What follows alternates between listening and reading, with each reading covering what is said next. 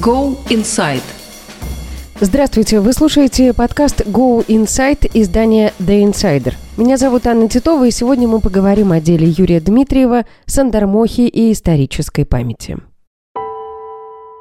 1997 год. Карелия. Историк Юрий Дмитриев находит Сандармох, расстрельный полигон НКВД. Это место захоронения жертв сталинского большого террора. Здесь покоятся останки тысяч жертв репрессий. И именно стараниями Дмитриева и его коллег были выяснены их имена. Сам он в интервью прошлых лет рассказывал, что удалось узнать имена шести с половиной тысяч человек. Мы с вами находимся в Карельской тайге.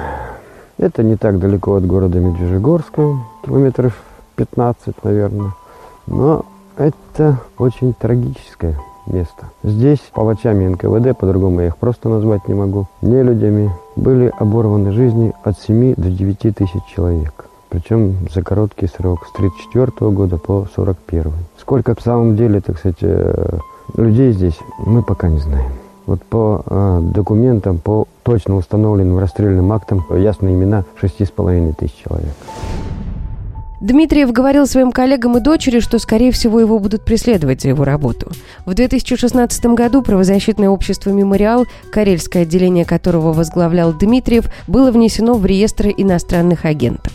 Дальше началась череда дел, которые заводились по доносам анонимов. Дмитриева обвиняли в создании порнографии, хранении оружия, в насильственных действиях в отношении его приемной дочери. И за это он был приговорен – и в феврале 2021 года очередной суд оставил в силе приговор Дмитриеву – 13 лет колонии. За время следствия и судов по делу Юрия Дмитриева тысячи человек высказывались в поддержку историка. 400 деятелей культуры подписались под просьбой освободить его и дать ему возможность продолжить работу, но этого не произошло. В этом подкасте вместе с историком, преподавателем и учителем истории Тамарой Эдельман поговорим о том, как историю искажают, почему замалчиваются некоторые факты, об актуализации прошлого и о том, почему то, чем занимался Юрий Дмитриев, невероятно важно для нашей страны. Здравствуйте, Тамара Натановна. Добрый день.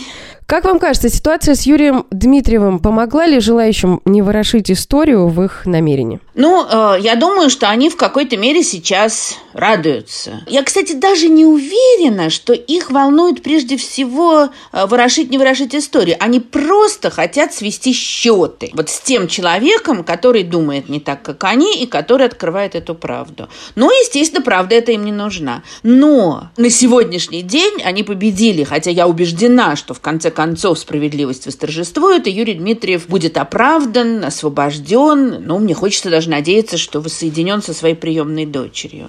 Но при этом, ну, это то, что называется эффект Барбары Стрейзенд, да, которая запре- пыталась запретить журналистам фотографировать свою виллу. В результате теперь все знают, какая у нее огромная была вилла или есть. И здесь вот огромный интерес к деятельности Юрия Дмитриева, естественно, вызвал интерес к Сандармо эпоху. Теперь это слово у всех на слуху. Это слово стало символом во многом. И символом тех ужасов, которые творились в 30-е годы, и символом того, как теперь пытаются эту память закрыть. Поэтому я уверена, что они не добились своего, что бы они сейчас не думали. Ну вот в современной России политика по части истории крайне противоречивая. И если говорить, например, о, сталинске, о сталинском терроре, да, то у нас есть и официальная памятная дата, да, есть э, мемориальные комплексы. Вот в 2017 был открыт э, мемориал «Стена скорби» в Москве. Но при этом мы, конечно, видим, что, и отчетливо видим, что целые вот исторические пласты негативные, связанные с насилием по отношению к собственному народу, да, их пытаются замалчивать. Почему разговоры о трагических событиях истории воспринимаются сейчас фактически как угроза национальной безопасности? Ну, наверное, потому что в нашем сегодняшнем государстве огромную роль играют секретные службы, да, потомки тех, здесь речь даже не о людях, хотя, как мы понимаем, и люди есть, которые по наследству становятся чекистами, но главное, что структуры, Вот э, давным-давно не существует организации, которая называлась НКВД. Не существует организации, которая называлась КГБ. Но они при... существует преемственность. И эти вот секретные службы, которые сегодня, очевидно, очень влиятельны, они потихонечку, а может быть и не так уж потихонечку, ведут процесс реабилитации. Вот как, ну, я давно уже не смотрю телевизор, но судя по откликам, э, его заполонили сериалы и фильмы про хороших чекистов. И всегда можно сказать, ну, действительно, ну, были же и тоже там, люди честные, которые там со шпионами действительно боролись. Наверное, были. Но это все пытается затмить тот факт, что все эти секретные службы – это абсолютное зло. Пока мы не поймем вот этого, пока не будет абсолютного осуждения того, что делалось, и этих самих структур, то мы не можем двигаться дальше. Мы не можем в тылу оставлять вот этот вот нарыв. Он всегда будет гной порождать. Многие потомки репрессированных говорят о том, что их родственники пострадали не от репрессий государства, а вот как бы это стало результатом каких-то личных конфликтов. То есть арестован, потому что донесли из мести, да, там, или был арестован, потому что э, донесли из зависти, не знаю, мой дед там заведовал колхозом, пришел доносчик, хотел взять скотину, дед не дал, он на него донес, да. Вот почему люди не отождествляют э, насилие с режимом? Ну, потому, наверное, им так проще думать, что дело просто в злобном соседе, э, там, ревнивом муже и так далее. И, конечно, все это было. И мы все, время вспоминаем фразу Довлатова, что там Сталин Сталиным, а кто написал 4 миллиона доносов. Но, вот понимаете, в любой стране может быть подлец, который пишет донос, и даже этому доносу можно дать ход, и будет и сделать, принести кучу неприятностей тому, на кого ты донес. Вопрос в том, во-первых, какой климат в стране. Он способствует, благоприятствует доносительству, или же доносчики считаются дурными и подлыми людьми. Это первое. А? Вот в 30-е годы в нашей стране реял образ Павлика Морозова, мальчика, который там якобы донес на своего отца. И это выдавалось за абсолютный идеал. Второе, если ты там, скажем, ну, как я понимаю, вот в Соединенных Штатах, вполне в демократической стране, тоже сообщить, вот была эта страшная история, когда унибомбер, человек, который рассылал бомбы разным там, людям по почте. И никто его не мог поймать, пока его мать и брат не поняли, что это вот их родственник, и на него не сообщили. И это тоже какой-то такой вызывает немножечко страх. Но суть ведь в том, что доносишь ты или не доносишь, что происходит дальше. Дальше идет открытое демократическое разбирательство, и есть институты, которые в любом случае защищают человека. Ну да, адвокаты, независимый суд, следствие ведется законным путем, и тогда разбираются дальше с тем, что происходит, законным демократическим путем. Или же за человеком ночью приезжает черный воронок, и его бросают в камеру, и его бьют, и его пытают, и потом, как вот, скажем, произошло, как я понимаю, практически со всеми, кто был расстрелян в Сандармохе, вообще бессудно тройка собиралась карельская, они вообще в, э, ну, в данном случае в Карелии, но и не только в Карелии, конечно, они даже, они заочно судили. Это вообще судом нельзя назвать. Да, они просто выносили приговор. Им спускались в этом вот, в годы Большого террора, в 1937-1938 году, им спускались разнарядки на такое-то количество казней, которые должны быть. Еще мы знаем, что регионы соревновались между собой и, как водится в нашей стране, пытались перевыполнить план, просили увеличить им разнарядки. И дальше просто, скажем, лагерь переполнен, а лагеря все были переполнены, надо разгрузить. Вот надо такое-то количество э, смертных приговоров. И как бы, каким бы образом этот человек не попал в лагерь, потому что э, чекисты забрали, потому что сосед донес. Система такая, что это возможно. Вот в чем дело эти документы, их каждый может увидеть, подписанные Сталином, да, они есть, например, в Музее истории ГУЛАГа в Москве, где э, вот эти тысячи, да, разрешения на убийство тысяч людей, подписанные Сталином, все равно, тем не менее, распространено это мнение, что э, все репрессии – это результат некомпетентности каких-то местных властей, да, ну, то есть, что не Сталин же все эти тысячи людей приказал убивать, и мы часто понимаем, что вот эта центральная власть, она не воспринимается как виновник того, что происходило, и Сейчас эта ситуация тоже повторяется. Вот почему этот нарратив не, не меняется? Ну, как бы считается, что вот это идет там с древности. Царь добрый, злые бояре. Э, царь-батюшка не знает о том, что происходит, и мы знаем, что там тысячи людей писали Сталину письма, умоляя разобраться э, в их деле. Э, большую часть из них он не видел. Иногда какое-то на какой, да, а другие он видел и не реагировал. А иногда на какое-то одно он реагировал и даже, может быть, там что-то спускали вниз, и человека выпускали или смягчали его положение, и сразу, сразу, сразу, сразу шло, шли волны. Вот, вот, вот, ведь значит, просто другие до него не дошли письма. Или другой пример, тоже знаменитый, как вот эта вот кровавая мясорубка 37-38 года, когда нарком НКВД был Ежов, а потом его сняли – и вскоре даже арестовали и расстреляли. Назначили Берию. И Берия несколько тысяч человек выпустил. Вот эта ситуация, которая показана в великом романе Домбровского «Факультет ненужных вещей». И сразу тоже все сказали, выпускают, вот, правда, пришел Берия и, э, значит, навел порядок. Ну, дальше большая часть из этих людей села снова как тот же самый Домбровский. А это уже уходит. Такова, конечно, психология очень многих. Но при этом я убеждена совершенно, что, ну, понимаете, наша страна очень большая. Есть люди, которые считают вот так. А есть люди, которые в это не верят. Так что я, я бы не говорила, что вот все подвержены этой иллюзии. И, кстати, и то, что делают историки, такие как Юрий Дмитриев, Дмитриев же и другие историки, работавшие ну, конкретно там, скажем, с Андармохом и с э, Соловецким этим этапом, расстрелянным в Сандармохе, да, Ирина Флиге, э, Иоффе и другие, они же не просто собирали имена, хотя это важнейшая вещь, они работали с документами, а вот как – как эти люди там оказались? Откуда пришли разнарядки? Откуда пришли приказания? Вот когда историки делают эту сложнейшую работу, то становится ясно, что местные власти действовали не просто так, что им приходили приказания сверху. Ну, другое дело, да, там в одном месте власти зверствовали больше, в другом меньше. Но они были частью этой общей дьявольской системы.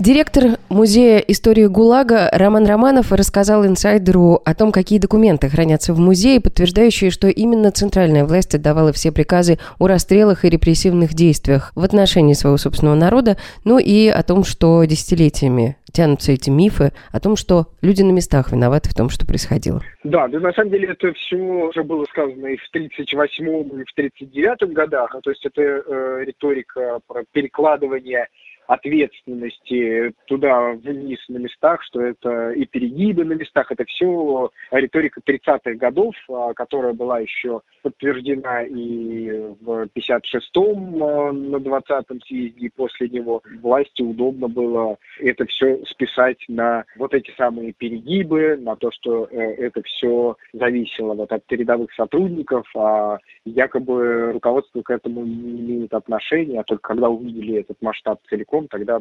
ужаснулись и остановили, там, например, этот самый большой террор. Если говорить про документы, то приказ 1937 года 00447, в котором, ну, во-первых, разбита страна на регионы и определены лимиты на расстрел и на отправку в лагеря. То есть вот этот сам документ, это запускающий, ну, или как бы один из э, первых документов, запускающий серию операций, которая потом была э, названа историками как э, «Большой террор».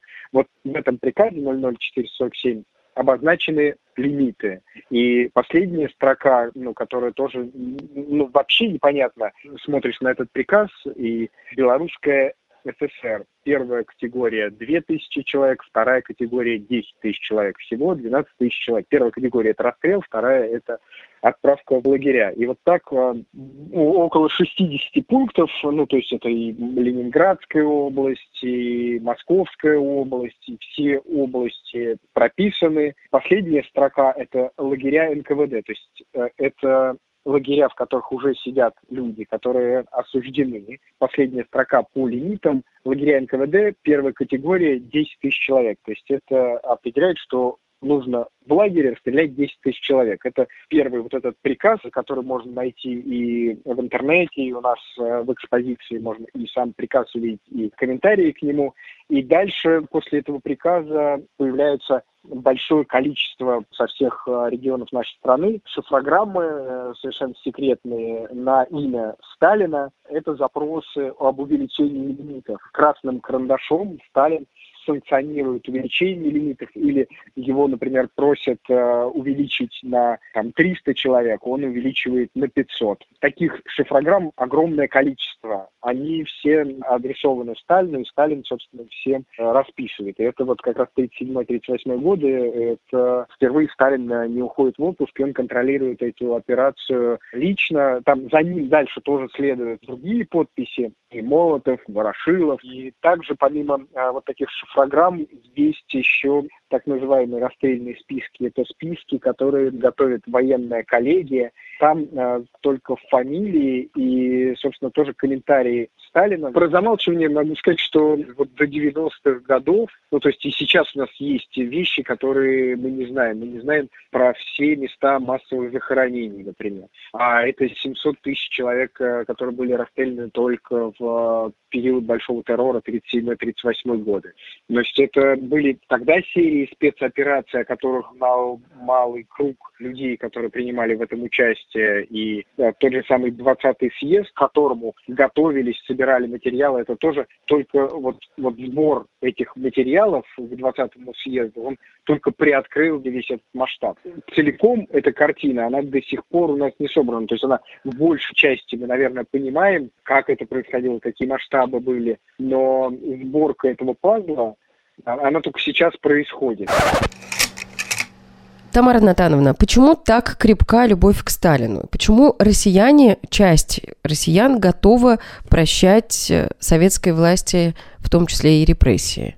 Ну, я думаю, что это связано не только со Сталином. Сталин – это просто самое яркое проявление, потому что в течение э, уже ну, там, многих десятилетий, еще задолго до Сталина и после Сталина, вот как бы там Сталин еще не пришел к власти, или уже даже Сталина там осудили на 20-м съезде. Но представление о том, э, что интересы государства важнее интересов человека, вот это вкладывается и вкладывалось и раньше, и теперь в мозги советских людей. И огромное количество людей, даже вот тех, которые, ну там, не одобряют расстрелы, пытки, репрессии и все такое прочее, но ведь это ради каких-то высших доблестей, ведь это ради общей цели, ради общего блага, значит, можно. Эти же люди, там они, не знаю, преступление наказания в школе проходили,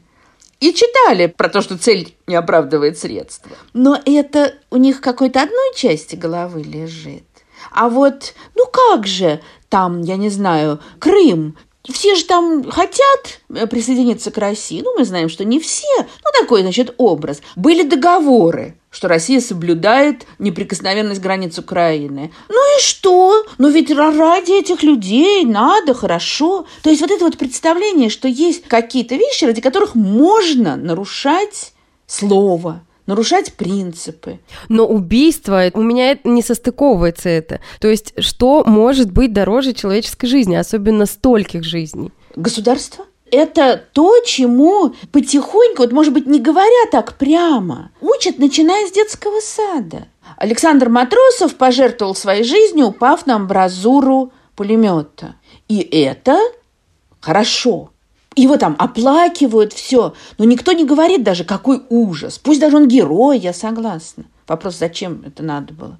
Хорошо, он там, да, на две минуты перекрыл э, стрельбу из, этого, из этой амбразуры это вот самоубийственные подвиги, именно они, скажем, выбираются среди героев войны. Вот много ли мы знаем, мы как страна, как общество, много ли мы знаем примеров во время Второй мировой войны, когда люди проявляли милосердие к пленному, которому там корку хлеба дали, к врагу, к людям на завоеванных территориях. Ведь такие были – и их было много. Много ли об этом говорят? Много, сильно ли их превозносят? У евреев есть понятие праведников мира не евреев, которые спасали евреев. А, от фашистов. И это невероятно почетное звание. И, ну, скажем, все слышали, ну, многие, наверное, слышали про Рауля Валенберга, шведского дипломата, который спас тысячи венгерских евреев. Потом исчез, скорее всего, он погиб камере на Лубянке. А, но он известен прежде всего потому, что вокруг него клубятся вот эти легенды, что якобы его там потом видели и так далее. А много ли мы знаем имен людей, живших на территории СССР? А вообще-то, вот я в прошлом году в Ельцин-центре была на выставке в Екатеринбурге, посвященной российским праведникам мира. Оказывается, их было полно. Только нам про них не рассказывают. Потому что это ну, милосердие. Да, это мы, нас любят, жалость унижает человека, вот это все. Э, какое-то толстовство, ты еще кашку поешь на водичке. Это куда шире, чем Сталин. Это пропагандируемый и закрепляемый подход. И его можно найти не только у сталинистов. Вот это вот страшно. Да, тут нельзя не согласиться, все с позиции силы, и это культивируется постоянно. Конечно, конечно. И вот это вот верховенство государства, не просто сила, а верховен... хотя это тоже, верховенство государства, это важнее, чем отдельный человек. В любом обществе в любое время есть отрицатели истории да, это даже не пролоббированные государством люди, да, это касается и Холокоста, и Катыни, и геноцида армян и так далее. И вот в какие-то моменты это отрицание, оно набирает еще большую силу. С чем это связано? Но с одной стороны, мне кажется, что это действительно это бывает всегда. Всегда есть люди, которые верят в теорию заговора. Всегда есть люди, которые не верят в официальную версию, которую нам дают. Это понятно. Это, кстати, э, отсюда вот любовь к этой альтернативной истории, жульнической совершенно. Вот. А что касается всех вот этих страшных катастроф, которые отрицают, я вижу несколько вещей. С одной стороны, действительно просто это страшно представить. Поэтому, когда тебе кто-то рассказывает, то если ты веришь в то, что миллионы людей там травили газом, сжигали в печах, э, убивали на Колыме, с этим жить очень тяжело. Когда тебе говорят, а этого не было, это придумали там интеллигенты, евреи, еще кто-то. У тебя так, а, хорошо, ну все, все спокойно. Мой мир выстраивается как бы заново. Это раз. Другая вещь вот тоже, значит, это кто-то придумал. Теория заговора тоже, она всегда, то есть, с одной стороны, пугает, есть вокруг нас какие-то жуткие люди, которые... А с другой стороны, она как-то тоже облегчает, что вот есть просто некая группка злодеев. Если ее поймать, то будет проще. А с третьей стороны, я думаю, что как бы вот государство не унижается пока до того, чтобы отрицать Холокост или отрицать сталинский террор. Но опять же, вот то, что этого, это не присутствует по-настоящему в школьной программе, ну, где-то там есть упоминание, да, в в каком-то таком джентльменском наборе, который нам все время дается. То есть государство этого не отрицает, но особенно и не напоминает. Да? Вот приехав в Берлин, ты не можешь просто пройти мимо и не узнать, что там творилось. Потому что в центре памятник, огромный мемориал э, погибшим евреям, мемориал погибшим цыганам, мемориал гомосексуалам, огромный еврейский музей. Вот эти вот камни преткновения, таблички с именами погибших людей, которые по всему городу. Ты не можешь там пройти, ну, ты должен закрыть глаза, уши полностью. Да? У нас люди требуют, чтобы снимали таблички последнего адреса, потому что они им, значит, э, вот мешают жить. Конечно, мешают. Вот, кстати, это был один из моих вопросов, да, почему они мешают. Я объясню для тех, кто, может быть, не в курсе. Последний адрес – это гражданская инициатива, направленная на то, чтобы увековечить память людей, как раз которые были репрессированы. И в память о пострадавших на их домах, где они жили, вешается маленькая табличка. Она такая устанавливается размером с ладонь на которой, собственно, написано имя человека. Одно имя, одна жизнь и один знак. И вот эти крошечные таблички вроде как никому не мешаешь, да, это не гигантские там мемориалы и так далее, это маленькая табличка на доме. И их срывают. Вот у меня знакомый рассказывал, что три раза они устанавливали табличку, дважды сорвали. И понятно, что это не срывает, там, не знаю, полиция или силовики или кто-то еще, это делают люди, которые там живут, ходят. Почему такая реакция вот на это? Ну, с одной стороны, это могут быть просто там сталинисты. Вот мы знаем, что скверня сняли «Маску скорби» неизвестного на Дальнем Востоке. А с другой стороны, вот что касается последнего адреса, я поняла такую вещь, что, ну, вот эти гигантские советские мемориалы, там типа Мамаев курган, вот это все. Ну, во-первых, его поди скверни, да, он какой здоровенный. И это тоже, это же не про человека, это про государство. А вот ты каждый день ходишь, и у тебя висит табличка. И там написано, что такой-то человек вот здесь жил, в твоем доме, может, даже в твоей квартире. Иван Иванович Иванов. Вот ему было столько-то лет, а его больше нет, его убили. Это то, э, почему, в чем поразительная сила этого проекта. То, что он говорит о человеке конкретном и как бы обращается к конкретному человеку. Это очень задевает, это мешает жить. Ты не можешь закрыть глаза и пройти мимо, поэтому это так раздражает. Наше общество не готово еще к признанию. Вот мы не говорим сейчас про власть, а мы говорим про людей. Ну, тоже наше общество очень разное. Вот вы знаете, на меня очень сильное впечатление произвела книга Николая Пле да, неудобное прошлое. Память о государственных преступлениях в России и других странах и где он невероятно интересно рассказывает, как в разных странах э, работают с этим травматическим опытом, и как по-разному это происходит. И читаешь и думаешь, ай, а у нас вот ничего, ужас. А у него последняя часть, тоже очень интересная. Это совершенно вот он не через розовые очки смотрит. Все понятно, что лучше всего работать с вообще можно по-настоящему работать с прошлым.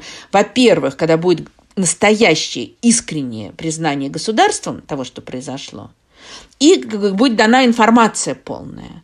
А у нас это все очень половинчато. А дальше он начинает говорить о, о том, что... Но с другой стороны, у нас есть огромное количество таких ростков. Вот Юрий Дмитриев, например, «Последний адрес» и многое другое.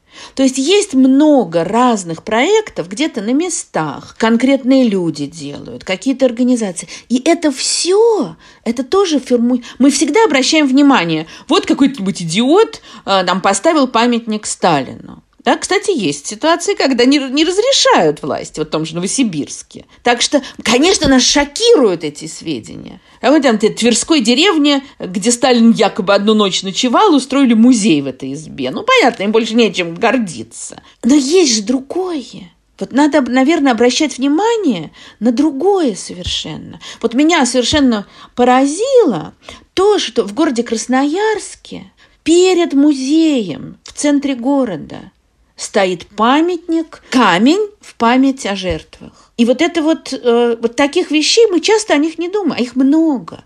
Вот надо их поддерживать, их развивать. Ну, это я совершенно согласна. Единственное, что вот, например, такие репрессивные действия, как э, по отношению к Юрию Дмитриеву, да, у многих вызывают страх к действиям дальнейшим. И это естественный процесс. Понимаете, у кого-то это вызывает страх, да. А в то же время мы знаем, что у кого-то наоборот это вызывает желание его защищать и желание это продолжать. Вот у меня, например, это вызывает еще больше желание писать об этом, говорить об этом. Вот этим мы бы с вами, наверное, сейчас не разговаривали, если бы не дело Юрия Дмитриева. И это потому, что вот я хочу про это говорить, хочу про это писать, и я знаю, что я не одна. Поэтому, да, естественно, ужасно трудно. Очень плохо, что приходится преодолевать сопротивление всех этих органов, государства, мнения общественного сталинистов.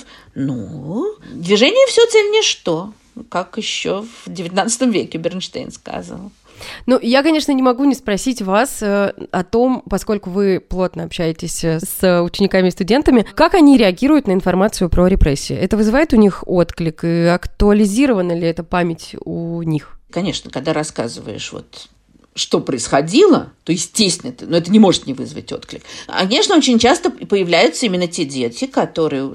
Дети в основном, конечно, как бы подростки не бунтовали, они воспроизводят э, то, что дома слышат. А зато построили там заводы, а зато Сталин выиграл войну. Вот это вот я как слышала в начале 80-х, когда начинала работать, я слышу и сейчас. Но далеко не всегда, очень для многих это важная э, информация. Кто-то это слышит впервые, а кто-то уже слышал дома.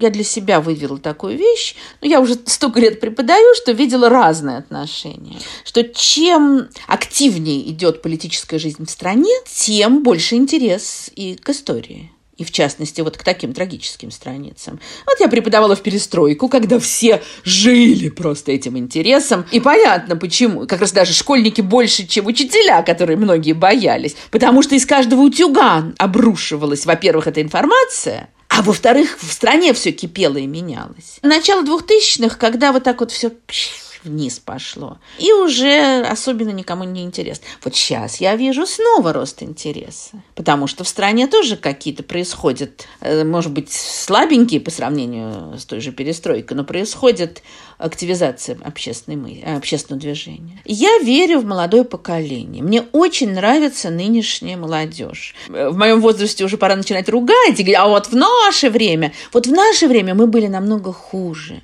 А мы знали намного меньше. У нас была двойная бухгалтерия. Там сидишь на комсомольском собрании на заднем ряду, делаешь домашние задания, потом, а, за что ты проголосовал, пошли домой. Конечно, сегодня тоже разная очень молодежь. Но я вижу чудесных ребят, которые хотят очень много изменить не хотят мириться с несправедливостью, самой разной. Конечно, к сожалению, я вижу очень многих, которые уезжают из страны просто потому, что не видят для себя будущего.